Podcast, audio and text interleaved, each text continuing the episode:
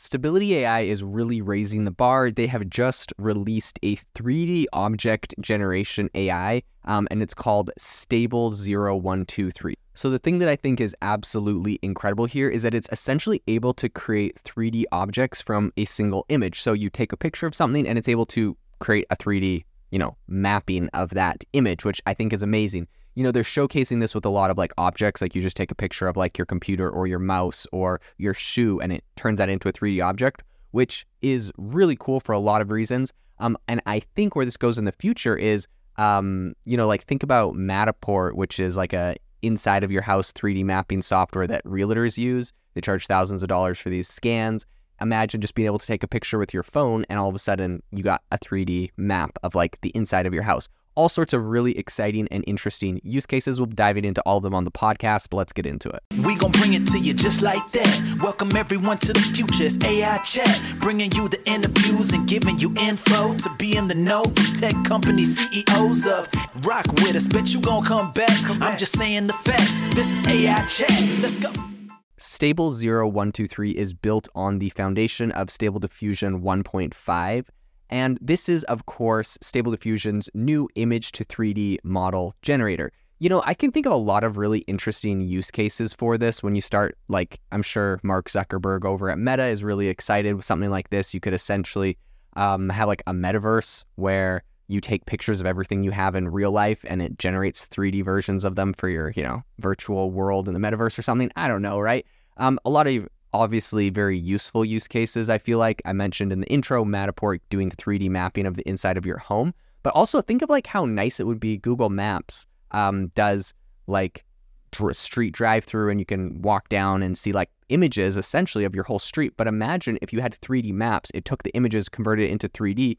Imagine if you were in Google Maps and looking at everything around you 3D. That's my big prediction of where this goes. Is mapping is going to be insane um, so yeah, imagine like that would be amazing. I would love to be following like Google Maps, um, and it's like literally a 3D view of everything around me. I shift the camera angle and it looks around. Like sounds fantastic, and I don't think it's very far off. So of course, I think for like uh, the gamer meta type vision, uh, like metaverse stuff is going to be really big. But then I think just like real life mapping is going to be amazing. So here's what it can do essentially. Um, I think you know this was it shares its VRAM consumption patterns as um, Stable Diffusion 1.5, but it essentially get it it uses more time and memory um, for generating 3D objects, which makes a lot of sense. But uh, the model is better and is more is better and more performant at a couple critical areas. So they made a couple innovations in this new uh, version that they created. Um, and I was actually looking at some, so they have like a previous version, and I was looking at their previous version, and this one is significantly better. So in the previous version, just from a bunch of the demos I saw, like they had like a picture of a couch, and when it turned it into like a 3D object, as the couch spun around, on the back of the couch was like a bed. So like just created like a random object behind there, you know? Um, and I saw the same thing. They had like a sandwich where when it was starting to go 3D and spin around, like the back side of the sandwich looked bad on the previous version. With this new version they've done, they've fixed a lot of those problems. So the 3D objects that are generated look genuinely like um, what the 3D object should look like all the way around, which is really impressive if you think about it, because a lot of cases when you're creating like going from an image to a 3D object, you don't know what's on the back side of the item you're taking a picture of. So like they really need to know they need to have a lot of data for the model to be able to just like guess, for example, what the back of my computer monitor looks like, or um, if it's a truck, right? Like you take a picture of it like straight on from the front, like what does the bed of the truck look like? Um, so I think you know these things are, are essentially going to have to be able to like guess a lot of that. And from what I've seen, they they're pretty impressive. But of course, they've just shown me a handful of demos, and obviously they're they're showing their their you know showcasing their best work here. Um, here's three areas that they have excelled at from the previous version. Number one is, of course, they enhanced their training data set. So stability AI has really carefully filtered the training data set from Objaverse, um, and they kept only the high quality 3D objects. Um, so these objects have been rendered with greater realism than ever before. So essentially, they're just making um, the data set that went into it. They're just keeping the best 3D objects because you know they're going from a giant data set of a lot of 3D objects. Some of them could be low quality, and that could actually make their whole model, uh, you know, render worse versions of things. Number two is elevation conditioning. So during training and inference, um, inference, stable 0123 uh, is provided with an estimated camera angle. So, this elevation condition enables the model to make more informed and higher quality predictions. Really, really interesting, right? Like it's literally telling it what camera angle it's coming from, and this is really important, obviously, because um, like I like I mentioned with some of the improvements in the past, it you know you can't see the backside of an object, and if you don't know the angle, sometimes it just would generate something kind of wacky on the backside. The third thing they've improved on is optimized training efficiency. So the introduction of a pre-computed data set and an improved data loader um, is supporting higher batch sizes, right? So you can create more of these things, combined with the first innovation, um, which is resulting in a staggering 40 times speed up in training efficiency compared to 0123 XL. So 40x speed up in training efficiency is really, really impressive. Um, all of those things together seem like they're really pushing this in a good direction.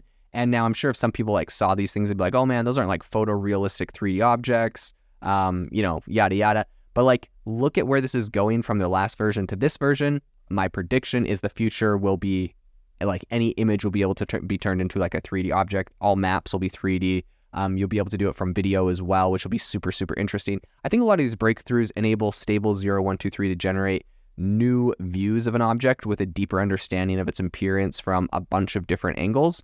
Um, so, in order to you know help open research in the field, Stable AI has actually enhanced the open source code to um, threestudio to support 0123 and also Stable 0123. So this integration uses score distillation sampling, it's SDS, but essentially it's to optimize a neural radiance field, which is really just paving the way for creating textured 3D meshes. So in addition to all of that, the process can be adapted for text to 3D generation, right? So right now they're just doing it where you upload an image and it's able to create a 3D object, but they're they're building this in a way that we're going to be able to do this with text as well. So you'll be able to type text in and create these 3D generated objects um, that'll be really impressive. So um, they're starting with a single image generated using SDXL, and then they're going to be uh, employing stable 0123 for the 3D object creation.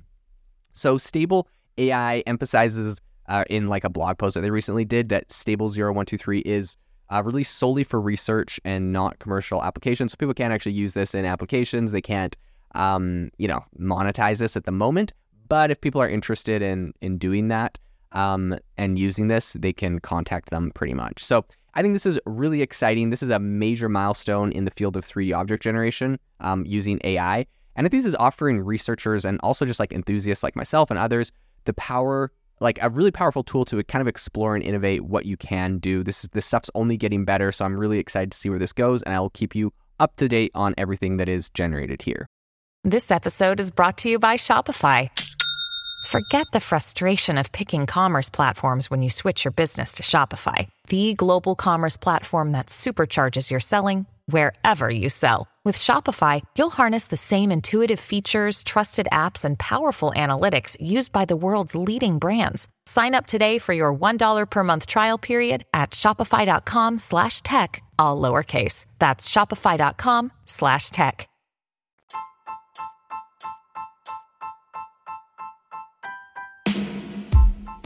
Thank you for listening to the AI Chat Podcast. If you enjoyed the podcast, I'd appreciate it if you rate me wherever you listen to podcasts. And if you're looking for an innovative group of AI enthusiasts, make sure you check out our Discord channel and also our Facebook community. It's obviously a lot more interactive than a podcast where we can actually share software tools, prompts that we're using in everyday AI. I'll leave a link for those in the description below.